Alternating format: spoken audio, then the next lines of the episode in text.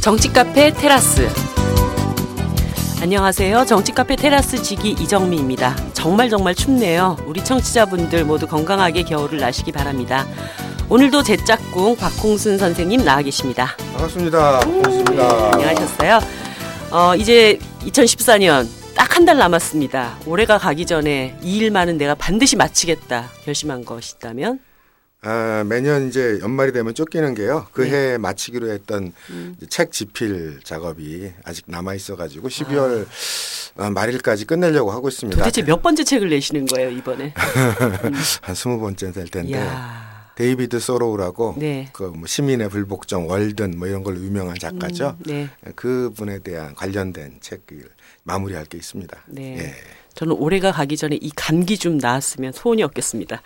자, 잠깐 좋은 소식 하나 전할게요. 지난 우리 테라스 3편에 출연하셨죠? 경향신문 장도리의 작가 박순찬 선생님이 이번에 새 책을 내셨습니다. 어, 대한민국 현대사 시리즈 세 번째 해당되는데 세월의 기억. 2013년에서 14년까지 연재됐던 네 칸 만화를 엮었습니다. 이번 책 표지 세월호를 우리 마음속에 각인하자고 목판에다가 그림을 그리셨다죠. 우리 어, 박 선생님 그림 보시고 느끼신 점? 예, 이번에도 그 박하백님이 이집트 벽화에 빗대서 그렸는데요. 네. 이집트의 태양신 라, 레라고도 하죠. 라, 라라고도 하고 그걸 재벌로 삼았고요. 그 네. 재벌의 그뱀 몸뚱아리에 세월호가 침몰하는 장면이 들어 있습니다. 네. 그리고 당연히 파라오에는 이제 현직 대통령이 묘사돼 네. 있고 그 옆에는 청와대와 시계가 있네요. 시계가 일곱 시간을 가리키네요. 아, 네. 예, 그리고 원숭이 세 마리가 듣지도 말하지도 보지도 말라는 표시가 옆에 원숭이 있습니다. 세 마리. 예. 네. 그렇습니다. 어, 책머리에 상처는 치유해야 하지만 상처의 원인은 밝혀내고 기억해야 한다 하셨네요. 오늘 정치카페 테라스 세월호의 또 다른 진실을 이야기하는 시간 시작해 보겠습니다.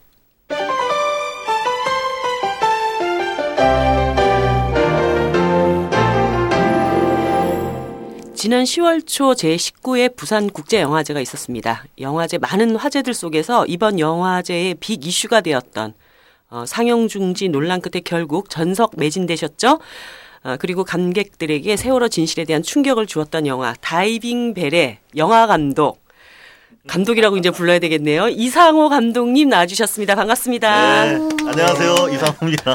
아 어색하다. 이상호 아, 기자에서 이상호 감독 네. 보니까 영화의 거의 주연 배우급이시던데. 아 그 어쩔 수 없었어요. 이게 저도 이렇게 편집하면서 아 좀 한 컷이라도 저를 좀 덜 나오게 하고 싶어서 뭐 관심 종자도 아니고 근데 어 아무래도 이게 이제 제가 이렇게 취재를 해 나가는 과정을 네. 한 거라 저도 좀 부담스러웠는데 어 여하튼 좀 그렇게 됐네요.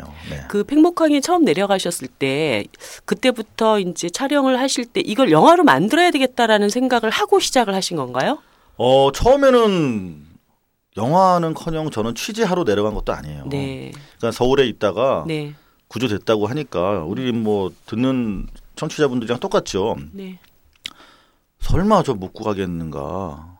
그랬다가 완전 패닉 그 저녁에 보고 그 다음 날 상황 지켜보다가 이제 바로 내려갔죠. 네. 제 몸 상태가 이렇게 취재할 수 있는 여건이 아직 안 돼서 일단 그냥 현장에 가 있어야 편할 것 같아서 내려갔는데 가 보니까 이거는 완전히 제가 서울에서 알던 거랑 전혀 단판이더라고요. 네. 그래서 일단 이거 거짓말을 좀 고발해야겠다. 그래서 이제 보도를 하기 시작했고 하는 과정에서 이제 이거는 언론이 진실을 밝히기는커녕 앞장서서 이렇게 진실을 덮는 걸 보고 어떤 식으로든 영상을 좀 어, 꼼꼼하게 어, 촬영을 해 놔야겠다라는 생각을 했는데요. 한 100일쯤 되던 날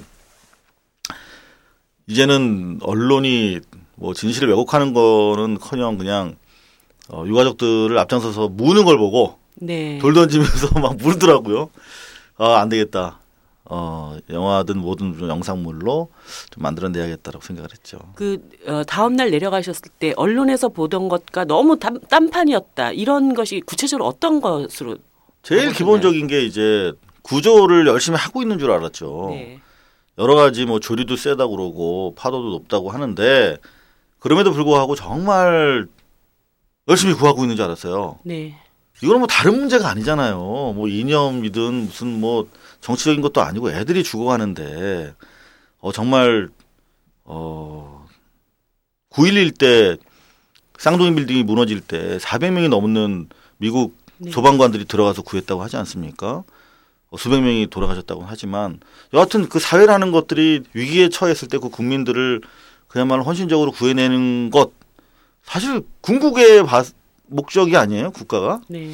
그런데 국가가 완전 손 놓고 있는 걸 봤죠. 뭐 수백 명 뭐, 어, 이 동원돼서 구조하고 있다고 그랬는데 실제로 들어보니까 아예 잠수가 거의 이루어지지 않고 있다는 거예요. 그리고 무슨 뭐, 어, 배가 가라앉지 않도록 무슨 고부 튜브를 개당 뭐 35톤 정도의 부력이 있다고 그랬잖아요. 네. 그런 거 매달아 놓고 막 배가 더 안 빠지게 한다고 그랬는데 가보니까 다 그냥 그냥 다 누워 있더라고 그 튜브들이 그런 걸 보면서 이게 왜 이런 게 왜 서울에 왜 이런 게 방송에서는 보도되지 않고 있지? 라는 생각을 하게 된 거죠. 거기에 굉장히 오랜 시간 동안 팽목에 계셨잖아요. 네. 그러니까 어, 뭐 영화 장면에도 나오던데 뭐 사법 경찰이 100명이 깔려 있고 굉장히 많은 군 군 군관 겸 검경 뭐 이런 사람들이 다 와서 구조를 하는 게 아니라 뭘 하고 있지 이런 느낌을 좀 받았었는데 촬영을 하는데 굉장히 어려움을 많이 겪으셨을 것 같아요. 기본적으로 어 유족분들이 카메라 가까이 오는 걸 원치 않으셨어요. 아. 그러니까 처음에는 이제 언론 기자가 자기네 편인 줄 알았다가 네. 이거 보니까 완전히 정부 보도 자료만 읽어주고 어 다 구조하고 있다 고 그러고 네. 실제로 가족들이 원하는 거는 보도하지 않는 걸 본 거예요. 그 2, 3일 만에 자발적으로 그냥 거짓 언론 물러가라 이런 구호가 나오기 시작했고요. 뭐 카메라 실제 그랬던 게 계속 찍기는 찍는데 보도는 하나도 안 나오는 그렇죠. 거죠. 막 중간에 그런 말씀하시잖아요. 찍어가면 제발 좀 네. 방송에 내보내라고. 지금 뭐 하냐고. 그러니까 저희도 많이 혼났죠. 원래 그런 좀 상황에 가면은 좀 혼날 각오를 해야 되는데 그러니까. 많이 혼났어요. 좀. 그 유족들이 또 네. 고발 뉴스입니다. 그럼 고발 뉴스가 뭔지를 알기나 할까?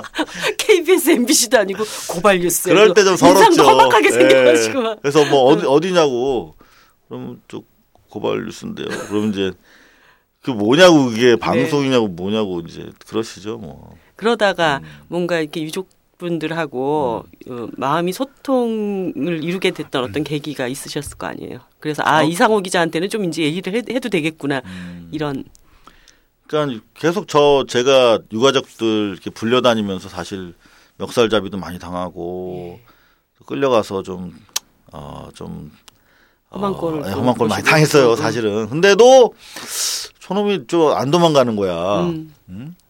사실 현장에서 도망가면 마음이 편, 편하죠. 그런데 어 원래 기자는 그럴 때 그냥 매 맞고 그럴 때 음. 어, 분풀이 대상이 돼 줘야 되는 거거든요. 네. 그러면서 소통이 시작되는 건데 그러면서 이제 아 얘가 좀 어, 우리 이야기를 좀 들어주겠다 그런 네.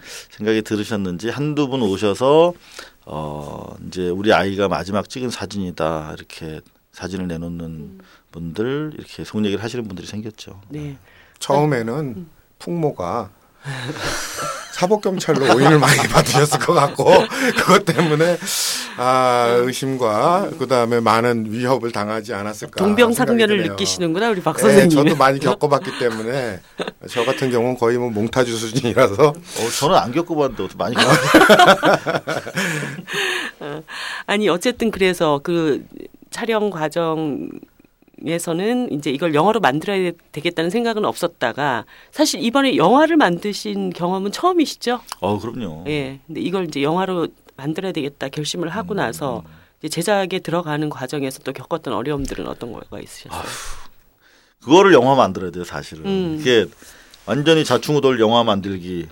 네. 그러니까 저는 그냥 편하게 사실은 그 MBC에서 가장 전 몰랐어요. 그 시스템이 정말 좋았던 건지. 그냥 최고의 편집 기사님, 사운드 전문가, 색 전문가 이런 분들이랑 일했던 거예요. 전? 몰랐는데. 아. 아니 MBC 있을 아 때. MBC에 있을 네. 때 예. 그래서 이렇게 이렇게 하면 되는 건 줄 알았는데 여기는 이제 독립 영화 바닥이잖아요. 네, 네. 그러니까 뭐가 원스톱으로 되는 게 없어요 여기는. 여기서 이거 하고 네. 저거 다시 요걸 가서 이거 이렇게 부탁을 하고 이렇게 이렇게 해야 되는 건데 이게 또 유기적으로 이게 또 다 틀려 넘어갈 때마다 다 조건과 형식이 그래서 정말 많이 고생했죠 사실은 그래서 한네 번 다섯 번 때려치려고 그랬어요 엎으려고. 하다가 음. 제작비는 어떠셨어요? 어, 제작비도 많이 들었죠, 사실은. 그러니까 그런 시행착오 때문에 많이 든 것 같은데, 네. 어, 그 제작을 도와주는 분들이 좀 계셨어요. 근데 음. 이게 참 그렇다? 얘기를 못해. 누가 도와줬다고. 아. 그러니까 상업 영화 감독님이나 이런 분들도 많이 도와주셨는데, 네, 네, 네.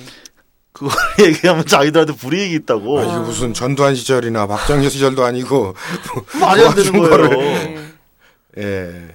그래서 자막 올릴 때도 뭐 그냥 익명으로 올리려다가 그냥 등성등성 사실 빠진 상태에서 올린 거죠. 아, 빨리 그분들 이름이 엔딩에 올라갈 수 있는 날이 와야 될 것 같은데. 네, 정의당이 좀 열심히 좀 해주셨으면 좋겠어요. 네, 알겠습니다. 아, 근데 이제 세월호 관련해서 굉장히 많은 이야기거리들이 있는데 네. 제가 이 영화를 보면서 굉장히 특이하다고 생각했던 것은 뭐 예를 들어서 가족들의 이야기를 밀착해서 얘기를 찍어볼 수도 있고 아니면은 뭐 구조 과정의 해경이나 관피아나 이런 것을 이제 주목해서 볼 수도 있고 이런 이럴 수 있잖아요. 근데 다이빙 벨이라는 것을 하나의 소재로 삼게 된 그런 배경이 있을 거라고 생각이 들어요. 예, 어떻게 해서 다이빙 벨을 주목해서 영화를 찍게 됐을까요? 사실 대한민국의 팟캐스트가 한 7천 개 정도 있잖아요. 네. 그리고 어 그동안 사실 뭐 낙곰수라든가 이런 소수가 아주 옅은 톱블럭을 형성을 했었는데 네. 이렇게 정의당의 팟캐스트가 왜 이렇게 1위를 부동의 1위를 차지하나 되게 관심을 가지고 제가 모니터를 했어요. 그런데 질문이 다르네요. 아, 그렇죠. 아, 영화 한. 편 찍으시더니 자, 진행자는 누굽니까? 거의 배우가 되셨네. 연예인 되셨네요. 정치카페 테라스 진행자가 누구 누구라고요 진짜. 이름이? 아, 전화는 어떻게 되세요? 박홍, 박홍순 작가님 아니신가요?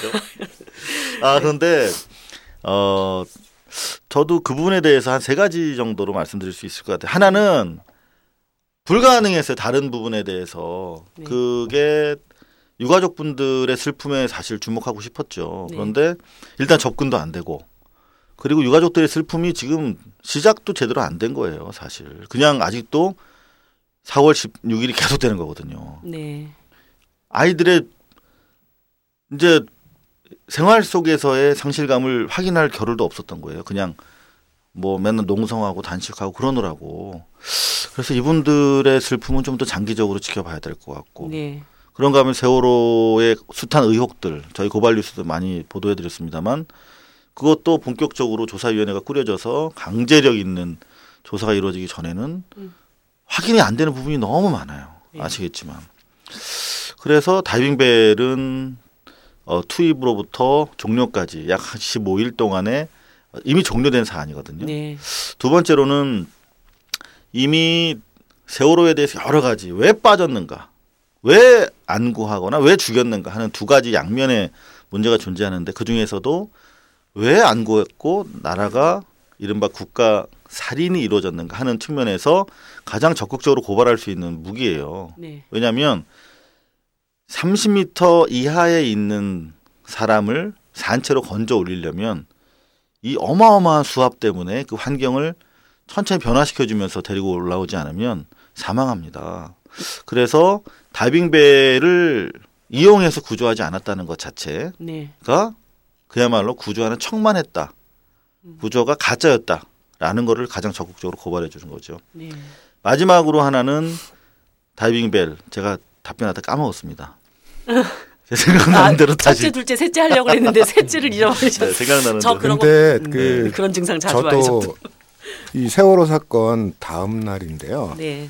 그 친한 후배 중에 한 15년 다이버 경력을 가지고 있는 그 스쿠버 다이버 교육도 시키고 있고 그런 후배가 있어요. 근데 같이 이렇게 보도를 보는데 저거 못 구해요 그러는 거예요. 그래서 왜 그랬더니 아니 30m인데 저걸 어떻게 구하냐고 그 사람들이 그 학생들이 다이버도 아니고 훈련 받은 적도 없고 장비를 가지고 들어간다 해도 문제가 된다. 네. 그 말을 실제로 언딘 네. 네. 구조를 주도했던 언딘의 장병수 기술 이사라는 분이 똑같이 예. 인터뷰를 했어요. 이- 살아 있어도 우리는 건져서 예, 못 한다는 거예요. 데리고 나올 수 없었다. 근데 그걸 다이- 해결할 수 있는 게 다이빙 어, 그렇죠. 다이버 거잖아요. 교육할 때도 한참 동안을 그 저 잠실 가면은 다이버 교육장이 있는데 8m 정도 그 정도만 가도 그 수압이 대단하대요. 네. 그래서 막 납을 달고 들어가야지 될 정도로 그 튕겨 올리는 거죠 사람을 그 압력이 30m면은 그냥 일반 사람이 나올 수 있는 그 깊이가 아니라는 거예요. 특별한 거기서 이제 저는 다이빙 벨 얘기는 못 들었고 특별한 장비 없이는 저게 안 된다. 사람으로는 안 된다. 그냥 30m 밑에 이를테면 어 그냥 우리 공기를 가지고 있던 걸 가지고 나오면은 그게 터져버리는 거죠. 네. 예. 그래서 이제 감압이라고 그렇죠. 하는 게 필요하다고 그 청취자분들이 그 사실 다이빙 벨의 구조가 어떻기 때문에 그 꼭 그것이 이제 필요한 장비다라고 하는 것에 대해서 이해를 좀 하셔야 될 것 같아요. 그게 어떤 구조로 돼 있기 때문에 그건 그냥 되게 원시적인 거예요. 아주 심플한 거예요. 그냥 수백 년 전부터 있었고 또 기록에 따르면 알렉산더 대왕도 그걸 타고 물속에 들어가서 구경을 했다는 기록이 나오더라고요. 아, 네. 그런데 그냥 우리가 화장실 가서 저 목욕탕 가서 우리 어렸을 때 이렇게 바가지. 그 바가지를 뒤집어 놓고 이렇게 이렇게 하면 공기가 나오면서 뽀록 소리 나면 너무 재밌어 했잖아요. 네네. 그렇게 바가지를 엎어 놓으면 공기 주머니가 에어포켓이 상단부에 생기잖아요. 네. 그거예요. 그래서 컵 그 컵 같은 큰 이렇게 종 모양. 네. 그래서 다빙 벨이라고 불리는 이유가 벨 종 모양으로 생겼다. 잠수 종. 네. 그래서 그 상단부에다가 공기를 계속 집어넣어서 네. 어, 일정 정도 허리 정도까지 공기가 이렇게 차 있도록 만들어요. 네. 그래서 그게 내려가는 거죠 물 속에. 음. 그리고 사실 조류 때문에 작업을 못했다라고 계속 핑계를 댔잖아요. 근데 이 조류 때문에라도 다이빙벨이 있어야 되는 거예요. 왜냐하면 다이빙벨은 그냥 이렇게 어 물 속에 집어넣는 게 아니에요. 어떻게 하는 거냐면 바지선에서 선박까지 배까지 이렇게 버팀줄이라고 해서 로프를 꽉 매요 네. 수직으로. 그러면은 이거는 조류에도 팽팽하게 유지가 되겠죠. 그렇죠. 그 버팀 줄에다가 다이빙벨을 꿰어서 이렇게 내려보내는 거예요. 네. 엘리베이터처럼. 않게. 네. 네. 엘리베이터처럼. 위아래로 갈 때 전혀 조류의 영향을 안 받는 거죠. 그래서 조류 문제도 극복할 수가 있고 잠수사들의 체온도 네. 공기가 있는 상태에서 위아래 감압을 하면서 올라다니니까 그러니까 깊은 물 속에 들어가도 이 허리 위쪽은 공기예요. 공기층 안에 이렇게 있더라고요. 예. 그렇죠. 거기서 밥 먹고 물도 마실 수가 있는 네. 거죠. 그리고 어 잠깐 배에 들어갔다 다시 들어오면 되는 음. 그런 상황이기 때문에 실제로 그 나이지리아에서 네. 나이지리아 소속 배가 대서양에서 침몰했을 때도 어 3일 만에 그렇게 해서 구조됐어요. 다이빙 벨로. 음. 그때도 30m 정도의 어, 생존자가 있었는데 천천히 3일 동안 30m에서 숨을 쉬었으면 얼마나 많은 공기를 마셨겠어요. 그러니까 산소랑 질소가 있잖아요. 공기에는 음. 산소는 몸속으로 들어가면 없어지잖아요. 근데 질소는 몸에 남는다고 그래요. 그래서 그게 몸 안에 있던 질소가 다시 물 위로 올라오면 팽창하겠죠. 네. 그래서 기포가 생겨. 네, 기포가 물방울처럼 공기방울이 생기면서 뇌도 막고 네. 혈관도 막고 그리고 사람이 퉁퉁 불어서 한 1.5배 정도 이렇게 부어서 사망하는 것이죠. 예. 그 이종인 대표는 사실 팽목에서 처음 만나신 건가요? 그 이전에 어떤 인연이 있으셨던 건지. 절대 없었어요. 저는 천안함 프로젝트에서 보고 야 저 양반 진짜 말을 네. 어, 배우처럼 맛깔나게 잘한다. 네. 어 그래서 정말 천안함 프로젝트가 의미는 있대 재미는 없는 영화였는데 그나마 저분이 살렸다. 이렇게. 없었어요. 예, 네. 이렇게 평가했었어요. 근데 팽목항 내려갔다가 어 JTBC 손석희 선배가 하는 어 인터뷰 보고 알았어요. 네. 다이빙벨이라고 하는 존재에 대해서. 초반에 영화 초반에 그런 장면이 나와요. 이제 처음 두 분이 만나가지고 근데 당신 왜 그렇게 됐냐고. 그래서 뭐라고 답하셨죠? 알죠. 그냥 말 안 듣다가 어, 말안 듣다가 까불다가 그렇게 됐다고. 그랬더니 그 이종인 대표가 바로 한 얘기가 있어요. 네. 그러니까 언론이라는 데가 굉장히 무서운 데다. 저 그렇죠. 음. 사람 한 번 뿔났다 얘기를 하면은 영원히 뿔난 사람이 된다. 그렇죠. 이게 저는 이 영화의 엄청난 복선이었다고 생각을 아, 했었거든요. 발견하셨구나. 아, 진짜 제가 영화, 영화. 좀 꽤 봅니다.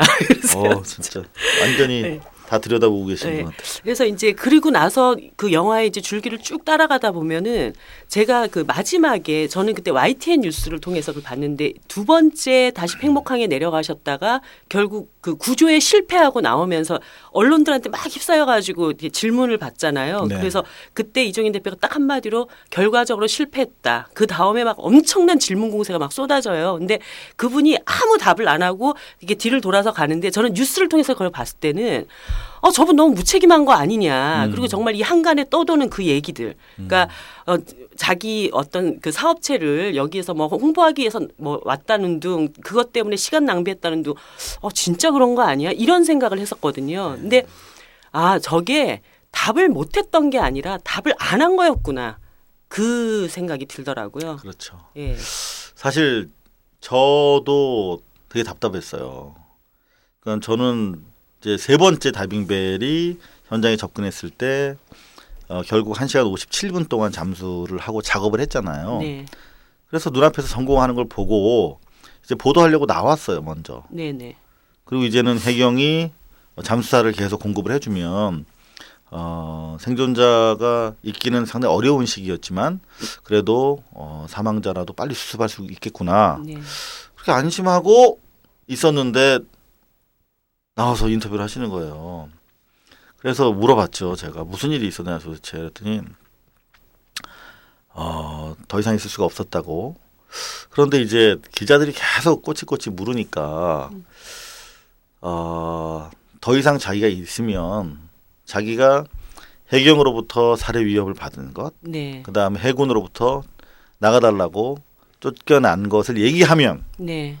그러면 성난 민심이 해경이라든가 해군을 흔들 테니 어찌됐든 간에 이 사람들이 지금 구조를 해야 되는데 방해가 되지 않겠느냐. 그래서 지금 얘기하지 않는 게 좋겠다. 이런 취지로 서- 설명을 했어요. 네. 그래서 그냥 그렇게만 하고 나오셨으면 좋은데 이제 기자들이 계속 묻잖아요. 왜 안 나오는 왜 더 하지? 그랬더니 이제 자기로서도 결국 나는 사업하는 사람이니까 어 여기서 계속 있으면 사업하는 입장에서도 도움이 되겠지만 음.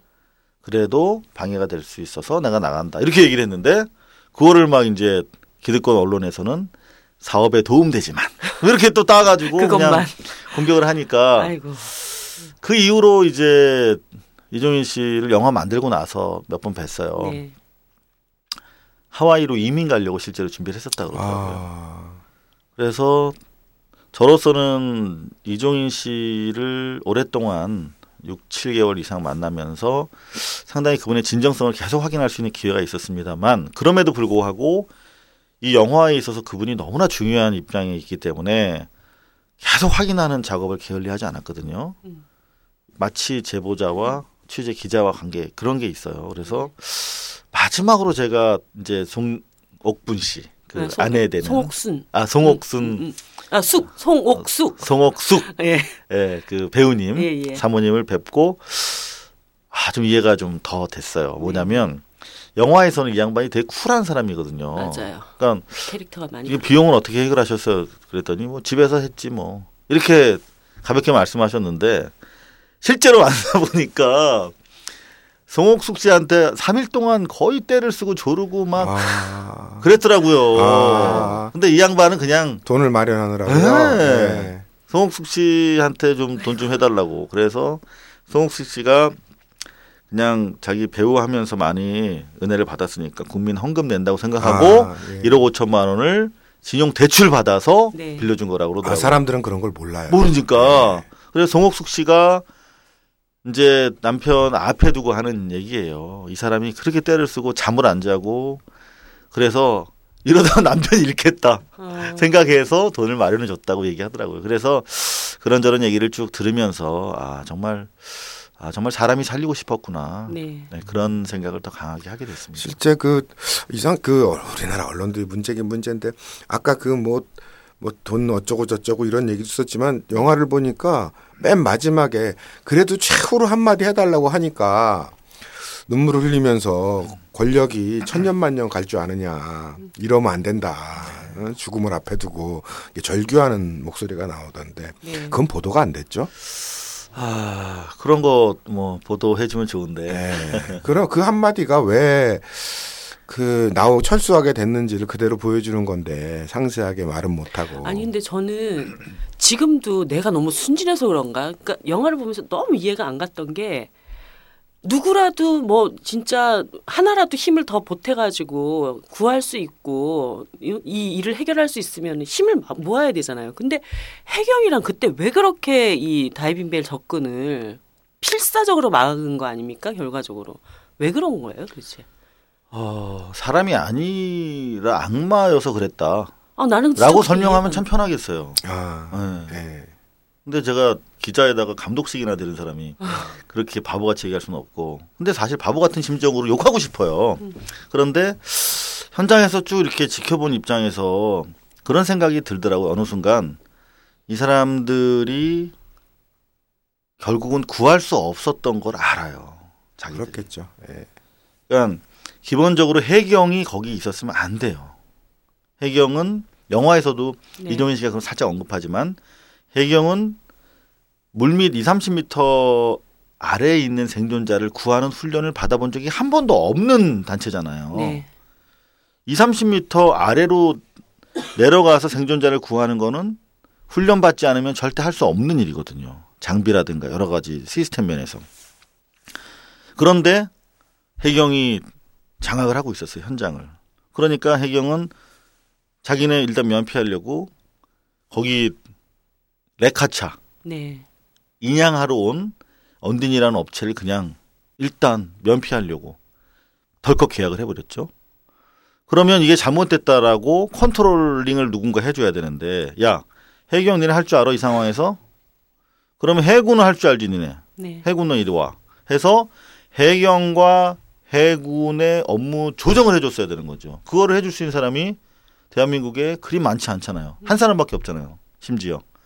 그렇기 때문에 초기에 대통령이 어떻게 보고를 받고 해경으로부터 어떻게 상황 보고를 받고 어떻게 생존자를 구하겠다라고 보고를 받고 야 임마 니네 부활 능력 없으면 니네 빠져라고 해줬어야 되는데 해군 와 해군 참모총장이 두 번이나 구조 출격을 명령했다는 거 아닙니까? 네. 그럼에도 불구하고 해군 해경한테 좌절됐어요. 그러면 이거는 명백한 대통령 책임이죠. 그래서 제가 현장에서 볼 때는 일단 대통령이 계속 해경한테 현장 장악을 지시하고 보고를 계속 강조하잖아요. 그림 보내달라고 그러고. 네.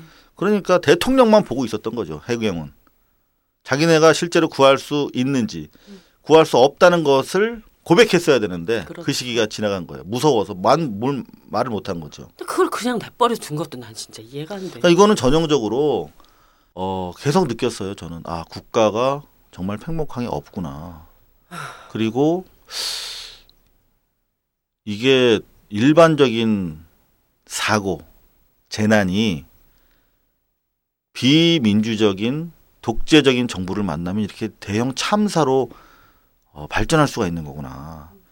만약에 우리가 정말 커뮤니케이션이 소- 원활하고 투명하게 소통되는 보다 민주적인 사회였다면 지금 자 애들 어디 있어? 네. 애들이 지금 에어포켓이 어마어마하게 있었다는 거 아닙니까? 정부에서는 침몰 즉시 이 두 시간 내에 두 시간 내에 공기 주머니가 없어져서 다 사망했다고 주장하고 있어요. 하지만 스스로가 밝힌 자료에도 보면 해경의 통신 자료에도 보면 저녁 5시 반까지 6시까지 공기가 너무나 배에서 많이 빠져나와서 잠수사들이 접근할 수조차 없었다고 그랬단 말이에요. 그러면 어마어마한 공기 주머니가 에어포켓이 이미 잡혀 있었던 거예요. 그러니까 더 안 빠지고 있었죠, 배가. 그리고 처음으로 생존자 사망자를 발견한 잠수사 강모 씨의 네. 진술에 따르면 광범위하게 에어포켓이 잡혀 있었기 때문에 가서 애들만 살려내면 된다라고 주장을 했단 말이에요. 그리고 저희가 지금 아직 공개는 하지 않았습니다만 제보받은 영상에도 보면 이미 배가 빠져서 불이 꺼진 상태에서 바다가 보이는데도 아직 상당히 공기주머니가 네. 아이들이 살아있는 실루엣이 있어요. 네.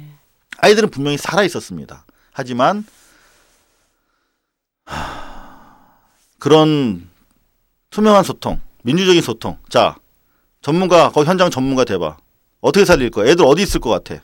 그럼 거기까지 어떻게 들어가야 돼? 살아 있으면 그 아이들 그냥 꺼내면 살아? 감압해야 된다. 그럼 어떤 장비가 필요해?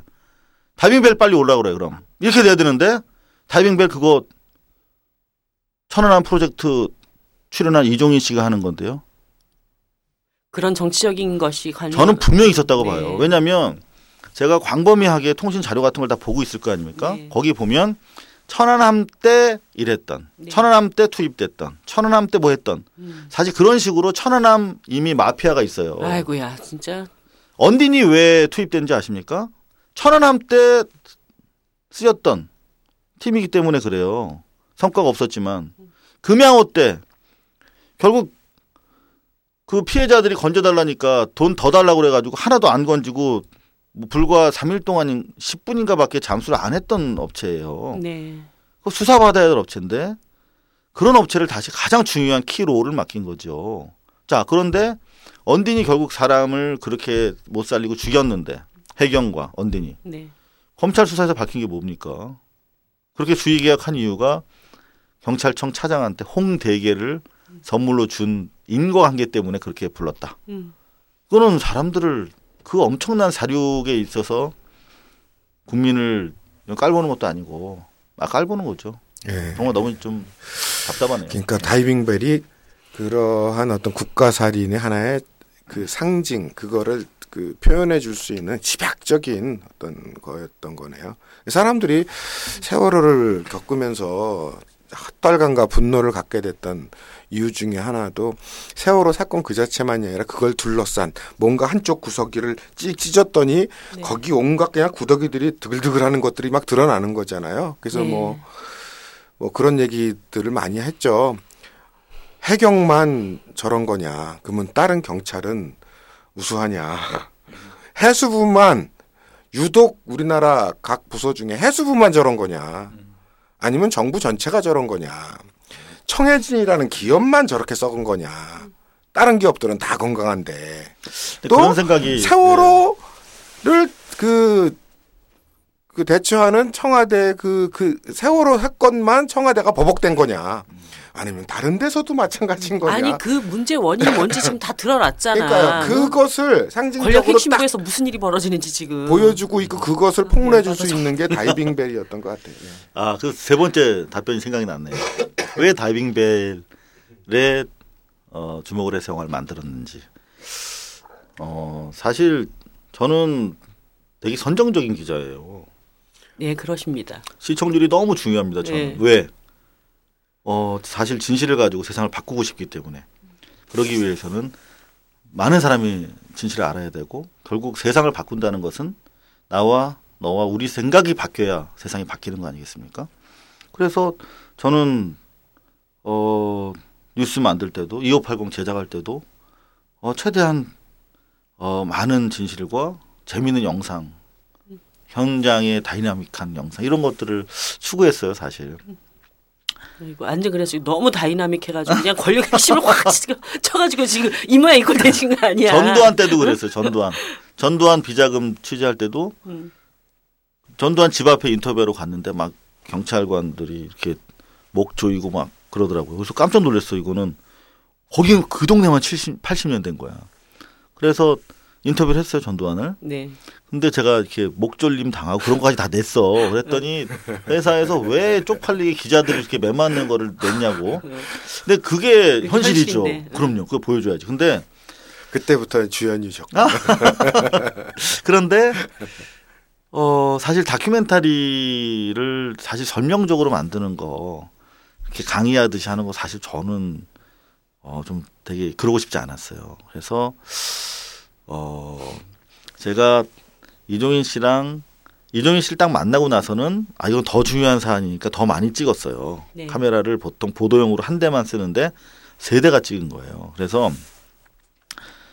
어, 이종인이라는 사람의 매력, 제가 발견했던 천안함 프로젝트에서의 그 매력을 좀 차용해서 이종인 씨와 어, 제가 나누는 이야기와 어떤 그 해난, 해상 재난 영화에서 약간 buddy movie 같은 네. 그래서 설명하려 하지 않고 그냥 이렇게 보여줄 수 있는 그래서 함께 공감하고 그 안으로 들어갈 수 있는 영화를 만들고 싶었어요, 사실은. 그래서 그런 느낌이 나요. 네. 그두 분이 앉아가지고 맨날 그 그죠, 커피에다가 얘기하고. 빵, 어, 빵을 하루 종일 먹고. 그래서 이렇게 최대한 설명하기보다 그냥 대화로 이렇게 보여주는 전략을 택했는데 그러기 위해서는 또 더더구나 다이빙벨이 필요했던 것 네. 같아요. 아니 제가 조금 그 이게 어떻게 보면은 영화 감독 입장에서는 스포일러가 될 수도 있다고 생각이 드는데 한편에서는 여전히 우리 많은 국민들이 다이빙벨에 대한 편견이 엄청나게 있어요. 왜냐? JTBC에서 이종인 씨가 나와서 이게 필요하다 이러면 구할 수 있다. 그래서 온 국민이 진짜 이 다이빙벨에 대한 기대가 엄청나게 높았었단 말이죠. 근데 단 며칠 사이에 저 사기꾼이야로 확 다 돌아섰어요. 그 여론이. 그러면서 지금까지도 그 진실을 모르는 분들은 이종인 씨에 대해서는 그런 생각만 남아 있다고요. 그래서 좀 몇 가지 제가 이제 볼 때 진짜 이해가 안 됐던 게 그 두 번째 구조 들어갔을 때 이종인 씨한테는 그 선미 부분을 맡겨서 내려가서 줄로 묶었더니 부표를 잘못 가리켜 줘가지고 그게 선미 부분이 아니었더라. 네. 뭐 이런 장면이 하나가 나오고 그 다음에 다이빙벨로서는 거의 생명선에 가까운 그 공기 주입하는 선이 잘려져 있었던 거. 그 다음에 잠수부가 그 이미 다이빙벨을 타고 바닷속에 내려가 있었는데 저는 그거 보고 너무 놀랐는데 해경 고속정이 갑자기 와가지고 그 바지선을 들이박 는 장면이 나오잖아요. 그러니까 이게 진짜 있을 수 있는 일인지. 그래서 진짜 왜 이 이종인 씨의 다이빙 벨이 결과적으로 본인 스스로 얘기했던 실패할 수밖에 없었다는 게 어떤 경위를 통해서 이렇게 된 것인지는 약간 좀 해명이 필요해야 아 국민들이 아 다이빙 벨을 통해서 내가 그 진실을 정말 눈으로 한 번 더 확인해 보고 싶다 이런 생각이 드실 것 같아요.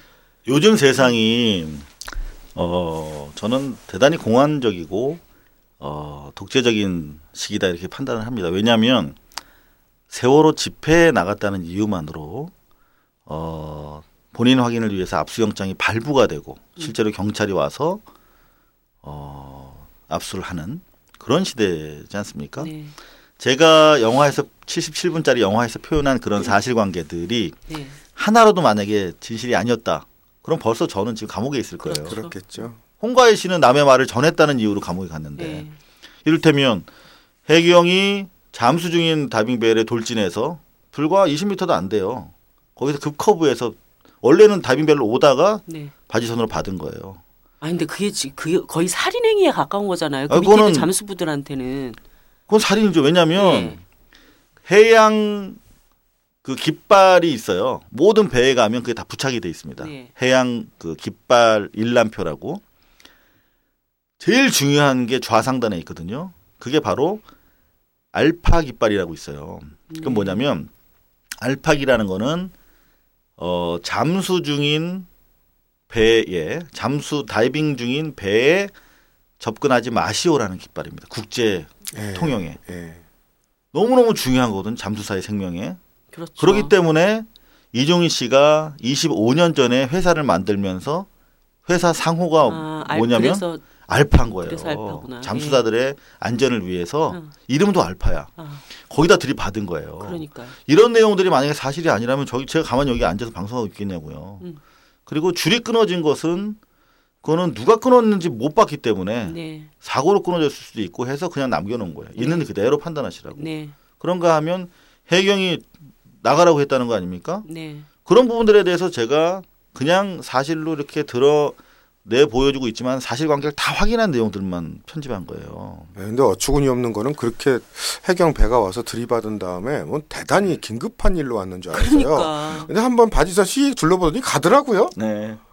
그럼 왜 와서 들이받은 건지 이유도 아니 모르겠고 근거도 없고 사, 살인 행위에 근데 기본적으로 그 사람들이 이미 배 안에 있는 아이들을 살인하고 있었던 사람들인데 그렇죠. 아, 또 다른 뭐 따지면. 마이너한 살인이야 뭐 죄책감이 있겠습니까? 저는 어 기본적으로 이미 어 자신들이 구조하지 않았고 아이들을 적극적으로 구조하는 사람들을 막았던 그 사람들의 책임이 다이빙벨의 성공으로 인해서 드러날까봐 전전 긍긍했던 것이죠. 그러니까 처음부터 끝까지 이 사람들은 단순 해상 교통 사고였고 해상 교통 사고였음에도 불구하고 사람을 살렸어야 하는데 조류 때문에 네, 불가항력적으로 못 살렸다라고 하는 것이 정부의 공인된 입장입니다. 그런데 이 다이빙벨에서 보셨던 것처럼 조류는 아무런 고려 사항이 아니었던 거죠.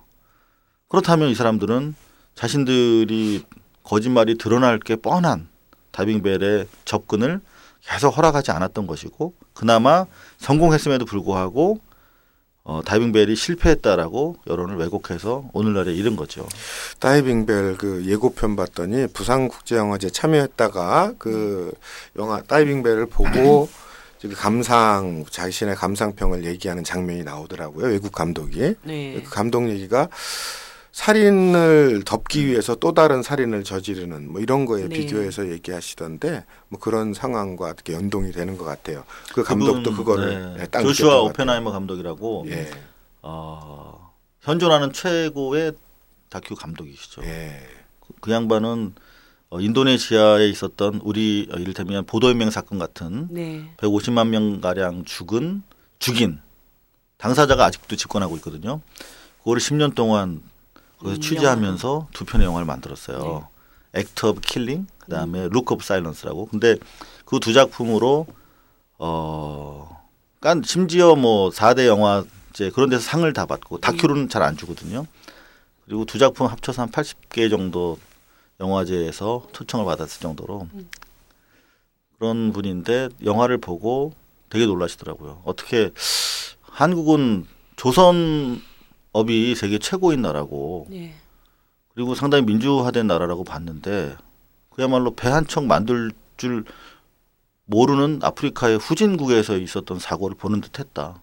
예. 아니 근데 저는 이제 80년 광주 같은 경우에는 광주가 굉장히 고립돼 있는 상황에서 뭐 TV 그 당시 우리가 접할 수 있는 매체라는 것은 텔레비전하고 신문밖에 없었으니까 거기만 딱 차단하면은 사실 그 진실을 다 덮을 수 있었던 시간들이었잖아요. 그래서 뭐 마- 나머지 많은 사람들이 진짜 무슨 폭도들이 간첩의 사주를 받고 다 그런 줄 알고 이제 살았는데 지금 21세기 대한민국은 그때와는 굉장히 다르다고요. 그러니까 많은 사람들이 인터넷을 통해서 누구든지 어떤 정보를 주고받을 수 있는 이런 정도의 어떤 그 소- 소통 공간에 우리가 살고 있는데도 정말 언론들이 전방위적으로 그렇게 팽목에서 벌어지는 어떤 사실들을 그렇게 일관되게 덮으려고 했던 그 용기.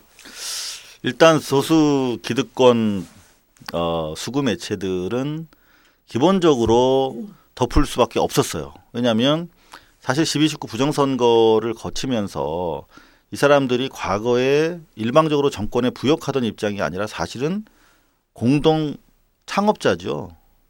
박정희 정- 박근혜 정권에 그런가 하면 지난 정권에서 특혜로 점철된 종편이라고 네. 하는 기득권을 2차로 유지 보수하는 기간이었단 말이에요. 온갖 특혜들을 유지받기 위해서는 현 정권이 절대 흔들리면 안 되는 거죠. 네. 그런데 구조 실패의 문제 제기, 다이빙벨의 성공 이런 것들은 바로 박근혜 책임론으로 비화될 수밖에 없기 때문에 정권에서 KBS를 통해서 해경의 구조 실패를 비난하지 말라는 지시가 내려가지 않습니까? 네. 그게 전반적으로 수용이 된 겁니다. 다른 한 면에서 보면은 기득권 매체들은 자기네 사업적 이익을 보장받기 위해서 현 정권 아이들보다는 현 정권을 구조하는데 급급했다 쳐도 그렇다면 한겨레 신문 같이 네. 경향신문 같이 이런 매체는 왜 또 보수 기득권 매체와 똑같은 입장을 취하고 있느냐 네. 이런 질문이 남잖아요. 네. 실제로 제가 팽목항에서 MBC 보도를 비판했다가 MBC가 저를 명예훼손으로 고소를 한 사건이 지금 진행 중이에요. 네. 여든 일곱 번째 사건인데 소송. 소송의 나날로 점철되고 있군요. 아 제가 소송을 좀 즐기는 편이거든요. 그래서 가봤더니 아이고. 어 MBC에서 이상호의 보도의 편파성을 공격하면서 상대적으로 야성향의 한겨레 신문조차 네. 이상호 기자의 보도를 편파적이라고 비판하고 있다. 라면서 한겨레 신문을 하나의- 인용을 하고 하나의 있어요. 응. 그래서 한겨레 신문에 어떤 보도를 인용하고 니네 편도 있냐면 너욕해 이런 거 그러니까 아니야? 한겨레 신문에서 해경의 자료를 받아가지고 사고 직후에 에어포켓은 없었다. 음. 그럼에도 불구하고 에어포켓이 만약 있는 것처럼 다이빙배를 끌고 와서 어, 과학적으로 검증도 안 되고 오히려 구조에 방해가 됐다는 취지의 보도를 했어요. 그래서 결국 그 보도로 카이스트에서 주는 올해의 과학 저널리즘상 대상을 받았죠 한겨레가. 네. 그리고 아직까지 정정 보도를 하지 않고 있습니다. 그런데 이게 기본적으로 삼풍백화점 참사였다. 그러면은 바로 접근이 가능하기 때문에 취재를 많이 했을 거예요. 그런데 팽목항에서도 배 타고 한 두세 시간 다 가야 되는 그러니까 접근이 허락이 안 되는 곳에서 더구나 2, 30m 밑에 있는 상황이기 때문에 네. 유일하게 해경도 취재가 안 되고 전애들은 유가족한테 듣는 수밖에 없는데 유가족은 한겨레조차도 막았단 말이에요. 아, 한겨레가 유가족들한테 신뢰를 주지 못했어요. 네. 경향도 마찬가지로 어느 기자나 다 네. 그랬죠. JTBC만 JTC만 네, 선별적으로 그렇죠. 했던 거예요. 생중계를 다 해줬으니까. 예. 그리고 나중에 저희 고발 뉴스에도 마음을 열어주셨는데 그러니까 한겨레는 뭐 다른 종편들처럼 챙기는 것도 없으면서 현장의 판단 미숙과 취재 부족으로 그냥 조중동을 따라가고 있는 거예요. 근데 그렇게 그렇게 은폐되고 또 은폐되고 묻히고 그러면 이제 결국은 또 다른 위험이 도사리고 있는 건데 그게 며칠 전에 터졌던 오령호 사건으로 네. 또 비슷 아주 세월호와 비슷한 양상으로 재판이더군요. 또 터져 나왔잖아요. 네, 완전. 지금 국가안전처, 아 예. 국민안전처죠. 예. 그 장군님들이 음. 뭐다 장악하고 계죠. 군부가 네. 장악하고 있는. 근데 이번에도 역시 어 실제적인 국민 구조는 전혀 하지 않고 그냥 알리는 기능만 수행을 하고 있던. 아니 근데 아무리 기득권층이라고 해도 이 정도 되면 쪽팔려서라도 좀 어떻게 개혁해 보려고 하지 아니, 않을까? 정신을 하나도 못 차렸어요. 그 세월호 와중에 또 서울 시내 곳곳에 왜 싱크홀이 문제가 됐었잖아요. 네. 근데 그 기사들 잘 보면요. 아주 심각한 문제가 있어요. 그 행간에. 음흠. 정부에서 발표한 게 그 싱크홀들이 여기저기 생기니까 지하 통합 지도를 앞으로 만들겠다예요. 음. 앞으로 만들겠다는 건 지금 없다는 얘기잖아요. 네. 이거 사실 굉장히 위험한 거거든요. 네. 어, 이미 없었대요. 유- 예, 그래서 변변한 지도가 없대요. 지하에 가스관이 지나가고 전기관, 상하수도관, 막 온갖 관들이 지나다니고 안반 구조, 그 다음에 건물 지하 뭐 시설들 이런 것들이 복잡하게 얽힌 곳이 지하잖아요. 그렇게 그냥 텅 빈 곳이 아니잖아요. 근데 그 지하 지도가 없다는 거예요. 그러니까 그걸 앞으로 만들겠대요. 근데 실제로 유럽이나 다른 웬만한 산업 국가들 보면은 70년대부터 이미 다 만들어져 있어요. 음, 그래서 도시 계획을 세울 때도 지하 지도를 만들면서 시작을 해요. 음. 근데 지하 지도가 없으면 그 가스관이 어디로 지나가는지 전기관이 어디로 지나가는지 어떻게 확인할 수 있어요? 그러니까 타보는 수밖에 없어요. 그러니까 지난번에 왜? 아현동 뭐 가스 누출 사고 그렇죠. 같이 그냥 포크레인 파다가 막 나오는 거예요. 그렇죠. 예전에 대구 지하철 가스 폭발 사건 네. 이런 것도 공사하다가 가스관 건드린 게 뭐 보이나요? 근데 이제 지하 갱돌 타고 음. 지하 공사장이니까 흐르다가 누가 담배 피니까 터, 터지고 그, 그 엄청난 상판이 200m 날아가서 아파트에 꽂혔다는 거 아니에요, 당시에. 네. 근데 이런 사건이 얼마든지 지금도 벌어질 수 있는 지하에서 뭐가 일어나는지도 알 수 없는 하기가 싫어. 나 사실 제1롯데월드 이런 거는 진짜 하느님께 기도할 뿐이야. 저 아무 일도 일어나지 그러니까요. 않게 해달라고. 그러니까 우리나라에 왜 종교가 발달하겠어요? 이 현실에서 지켜주질 못하니까 어저 바라는 방법이 현실에서 볼 수 없는 존재에게 이제 바라는 건데 그래서 이 위험이 끊임없이 재생산된 울리백 같은 학자는 왜 위험 사회라 그러잖아요. 네. 한국은 위험 사회 정도가 아니라 울트라 위험 사회 책이 나와야 설명이 가능한 곳이 아닐까. 그것을 지금이라도 정신 차리고 바꿔야 되는데 하나도 달라진 게 없고 난 슬프더라고요. 며칠 전에 오령호 사건을 보면서 아 계속 무한 반복이겠구나. 좌절감이 다 들더라고요. 아무튼 그 영화를 이제 통해서 이제 다이빙 벨이라고 하는 이제 하나의 소재를 통해서 이 세월호에 엄- 얼마나 많은 진실들이 이렇게 왜곡되고 묻혀졌을까 이런 것들을 우리가 단적으로 볼 수 있는 영화였다고 생각이 드는데요. 그 국제영화제 부산 국제영화제 과정에서 뭐 이 상영 논란이 좀 있었잖아요. 예. 그 과정도 이게 또 이제 문화계에서는 또 어떻게 이 권력이 작동하고 있는가 이것도 잠깐 다뤄봐야 될 것 같습니다. 이게 저는 참 이번에 아, 처음 느껴본 세상이에요. 그러니까 방송사나 언론, 주- 뭐 이른바 주류 매체들이 어떻게 장악되어지는가는 제가 많이 봤는데 영화가 어떻게 이렇게 유통이라는 마지막 어, 단계에 거치면서까지 통제되는가를 네. 참 재밌게 봤어요. 아프게. 그러니까 부산 영화제 메커니즘은 철저하게 그 프로그래머들이 결정을 다 합니다. 네. 그 부분이 투명하고 전문성이 인정되지 않으면 영화제는 그냥 비디오 렌털 샵이랑 똑같은 거예요. 아무것도 없는 거예요. 여기 권위가 나오는 장치가 바로 프로그래머들의 프로그래밍이거든요. 네. 근데 이거를 부정하는 거 아니겠습니까? 이게 뭐 안 되는데 제가 뭐 뇌물 줘서 이를테면 이게 추품이 초청이 됐다거나 그런 게 아니잖아요. 그런데 그 뻔히 올라간 영화를 내려야 한다라고 어, 부산 어, 시장과 시 국회의원이 주장을 하고 심지어 영화제가 끝나고 이제 잠잠해지니까 바로 감사원 투입해가지고 지금 감사가 진행 중이지 않습니까? 네. 대한민국 정부에서 부산 영화제 송사 담당이네. 응? 송사 담당 기자 감독 뭐. 부, 부산 영화제에 나라가 지원한 게 십몇 억밖에 안 된대요. 네. 근데 감사하는 비용이 더 나올 것 같아요, 제 생각에는. 그래요. 그 감사의 적절성이 과연 있는 것인지도 모르겠지만 또 부산시에서 감사가 들어가고 네.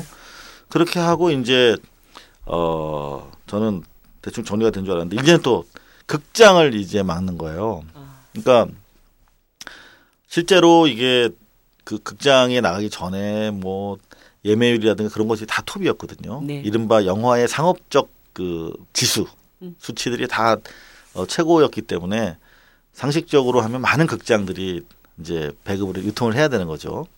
그런데 실제로 극장 주들은 원하는 거예요, 이 영화를. 네. 그런데 다 위에 눈치 보느라고 가장 대표적으로 CGV 같은 경우는 지금 오나가 음. 재판받고 있잖아요. 음. 감옥과 병원을 왔다 갔다 하고 있지 않습니까? 절대적으로 눈치를 볼 수밖에 없는 상황이고 그렇죠. 뭐 다른 극장들도 마찬가지고 해서 말로는 시장 경제, 시장 자본주의 한다고 하면서 시장의 유통 질서마저도 정치적으로 압박하고 있는 요즘 시장이 좀 더 센데 아. 권력이 다시 또 힘을 발휘하나 봐. 아무튼 예. 그래서 지금 현재는 몇 곳에서 상영이 되고 있어요? 지금 90% 이상을 장악하고 있는 음. CGV, 롯데시네마, 메가박스에서는 네. 단한 곳에서도 틀어주지 않고 있고 네. 나머지 한 2, 30군데 정도 되는 어, 독립 예술 전용관에서만 상영이 가능하고 있습니다. 네. 많은 그 이 세월호 진실을 알고자 하는 분들이 감독님을 모시고 대관을 해가지고 상영회 같은 걸 많이 정의당에서도 이걸 곧 추진하려고 하고 있어요. 아. 오늘 오늘 많은 청취자분들 정의당에서 이거 하면 많이 보러, 와주세요. 예. 그. 어쨌든 이제 없는 분이 돈 들여가지고 영화 만들었는데 손익분기점이 있을 거 아니에요. 몇만까지 목표하고 계십니까? 어, 저는 이렇게 다 박스 오피스라고 해서 다 잡히더라고요 투명하게. 그런데 어, 지금 아직 좀 멀었다고 그러더라고요. 아직? 네. 그 정도만 말씀드릴 수 있을 것 분발하는 걸로 아, 합시다. 이 같이. 영화가 이 다이빙벨 영화가 네. 소중한 거는 사실은 몇몇 군데 이렇게 팟캐스트나 이런데 세월호 부모님들이 네. 실종자 혹은 희생자 부모님들이 와서 자신의 어떤 경험 이런 것들 얘기하는 걸 들었어요. 근데 하나같이 공통적으로 하시는 얘기가 있어요. 네. 가장 힘든 게 뭐냐. 네. 요 기간 동안 지금 겪고 있는 힘든 게 뭐냐. 그랬더니 주변에서 계속 들리는 말이 고마해라. 음, 이제 응, 피곤하다. 음. 우리 왜 흔히 얘기하는 세월호 피로감이라는 게 그게 그냥 헛된 혹은 언론이나 정부가 물론 조장한 것도 있지만 없는 걸 만들어낸 것 같지는 않다. 실제 주변에 퍼져 있는 심리적인 분위기이기도 하다는 거는 우리가 인정해야 될 것 같아요. 네. 근데 그만큼 잊혀져 가고 있는 거죠. 아니, 보다 정확히 말하면은 우리 그 사회 구성원들이 잊고 싶고 잊으려고 하는 게 문제인 것 같아요. 그러니까 정부가 하는 이데올로기적인 공작과는 별개로 우리 스스로도 자꾸 뭔가 덮으려고 하고 잊으려고 하고 이런 것도 큰 문제가 아닌가. 그 피로감의 한 측면이죠. 다이빙 벨이 이제 그런데 다시 한번 경종을 울릴 수 있는 역할을 할 수 있지 않을까 영화를 통해서 다시 세월호를 어, 아니, 기억하게 하고 사실 유족분들이 처음에는 많이 반대하셨었어요. 예. 영화를 근데- 만드는 거, 영화를. 어, 영화를. 응. 근데 이제는 다 보셨어요. 네. 예. 보시기 전에 거부감이 있으시다가 음. 보시고 나서는 정말 사실은 주변에서 그렇게 피로감을 공격하거나 아니면 무슨 뭐 애들 돈 받아 받을 만큼 받았는데 또 애들 팔아서 음. 무슨 뭐 한복 네. 챙기려고 하는 예. 폐륜 세월 땅뭐 이런 얘기가 막 그냥 방송에서 나오잖아요. 예. 그냥 찌라시가 아니라 예. 그럴 때 그게 아니에요. 라고 항변하면서 이렇게 제시할 게 필요하거든요. 그게 사실 미디어의 역할인데 네. 그렇죠. MBC에서 이렇게 보도했어. 우리 아니잖아 이게. 근데 없었던 거죠 그게. 그래서 이제는 그런 사람들한테 이 영화를 보라고 얘기를 하겠다라고 말씀하시면서 사실 저희랑 같이 어, 가족 대책협의회랑 어, 전국을 같이 돌고 있어요. 아, 예. 네, 영화관에서 관객과의 대화도 하고 네.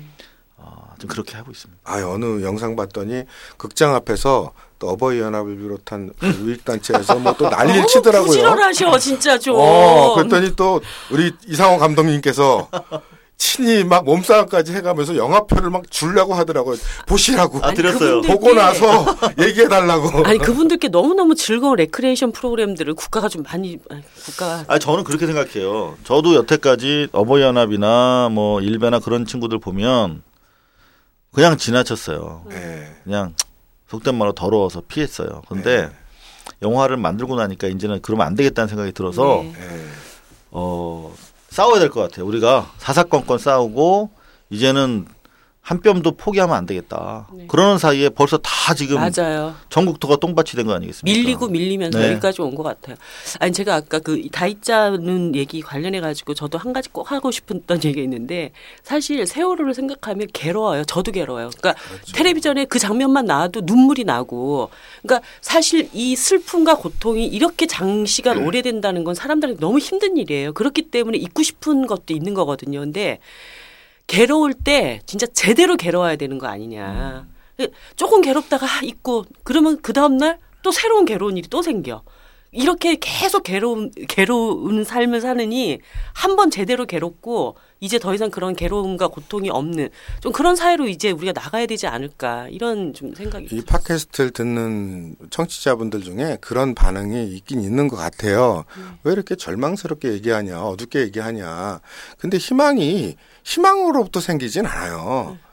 절망을 제대로 느낀 사람만 희망을 얘기할 수 있고 또 얘기할 그 자격이 생길 수 있는 거잖아요. 네. 그래서 우리가 어, 어디에 와 있는지 우리 현실을 정확히 보기 위해서는 뭐 어둡고 네. 또 좌절감을 느끼더라도 사실 파낼 건 파내야죠. 네. 근데 그런 점에서 이 다이빙 벨 영화는 꼭 봐야 될 영화. 네. 찾아서라도 어느 구석에서 상영하든지 우리 정의당에서 상영할 거니까 일단 네. 근데 많이 오시고 나 자꾸 왜 자꾸 정의당 얘기하지? 아, 정, 정의당에서 정의당 얘기해야지 그러면 민정당에서 정의당 얘기해 주나? 아 진짜 내가 제일 싫어하는 당이 민정당이에요. 그래도 과외는 금지시켰잖아요. 아, 그, 뭐, 마지막으로 이제 이 얘기를 하면서 좀 마무리를 지을까 하는데, 사실 2005년도에 그 해 모든 그 기자사항을 다 휩쓴신 분 중에 한 분이잖아요. 삼성 엑스파일이라고 하는 엄청난 어, 사건을 그 진실을 들춰냈고, 사람들한테 정말 이 권력과 재계가 어떻게 이렇게 유착돼 있는지, 어, 그 사실을 이제 폭로를 했던, 근데 결과적으로 범죄를 저질렀던 사람들은 고스란히 잘 살고 잘 먹고 있는데 이 진실을 밝히려고 했던 이상호 기자와 우리 노회찬 전 대표님은 음, 정말 이런 고통을 지금 당하고 있습니다. 어, 언론인으로서 이 사회에서 그 이, 이 사회 구성원들 중에 이제 언론이 차지하고 있는 역할도 굉장히 중요한 부분 중에 하나인데 어, 이 사회 언론인의 역할 그리고 세월호 이후에 우리 언론인의 역할 이런 것에 대해서 함께 생각해 볼 이야기 이상호 기자님 통해서 좀 또- 이번엔 또 기자님이네요. 네, 들어봤으면 합니다. 네, 제가 뭐 주제 넘게 뭐 남한테 얘기하기보다는 저에 대한 다짐으로 이렇게 대신해서 말씀 올리면 될 것 같아요. 그러니까 저는 세월호 문제가 그냥 우리가 저들이 주장하는 것처럼 해난 교통사고였고 어, 최선을 다했지만 안타깝게도 구하지 못했다. 네. 그랬다면 어, 저 역시 잘 보내주자 저들을 그리고 이제 좀 잊자 이렇게 얘기할 수 있을 것 같아요. 그런데 이거는 광주 민주화 항쟁과 난 유사하다 이렇게 생각하거든요. 어, 대한민국의 민주주의를 위해서 헌신하신 분들이었고 한동안 그분들은 지금 세월호를 욕하는 언론들 바로 그자들이 어, 폭도 북한의 지시를 받았다 뭐 이런 내용들을 어, 확대 재생산했던 바로 그자들 아닙니까? 결국 그분들의 명예가 다시 훼손이 됐던 명예가 되살아나면서 우리의 민주주의가 한 단계 발전할 수 있었듯이 이 세월호 참사는 생방송으로 이례적으로 전국으로 중계 방송된 국가 살인이었습니다. 그렇기 때문에 우리가 더, 더더구나 고통스러운 것이죠. 이거를 만약에 우리가 국가 살인을 목격하고서도 침묵으로 동조한다면 우리는 어, 공범은 아니어도 종범 또는 어, 어떤 우리가 욕하는 그들과 크게 다르지 않을 거라는 생각이 들어서 지금 우리 세월호 가족과 세월호 피해자들에 대해서 어, 그만해라. 또는 어, 사회 어떤 그 소요 세력이라고 어, 비판하는 저들의 입으로 어, 우리 사회가 보다 인간 중심으로 안전한 사회를 만들었던 우리 아이들이다라고 그들이 평가되어질 수 있도록 해야만이 우리 사회가 마치 20여 년 전에 민주화 운동이 그랬던 것처럼 의미 있는 교훈을 얻고 그만큼 우리 사회가 나아지지 않을까 그렇게 생각을 합니다. 그런 차원에서라도 이 싸움은 우리가 회피할 수 없고 기자로서도 중단할 수 없는 취재다 이렇게 생각을 합니다. 네.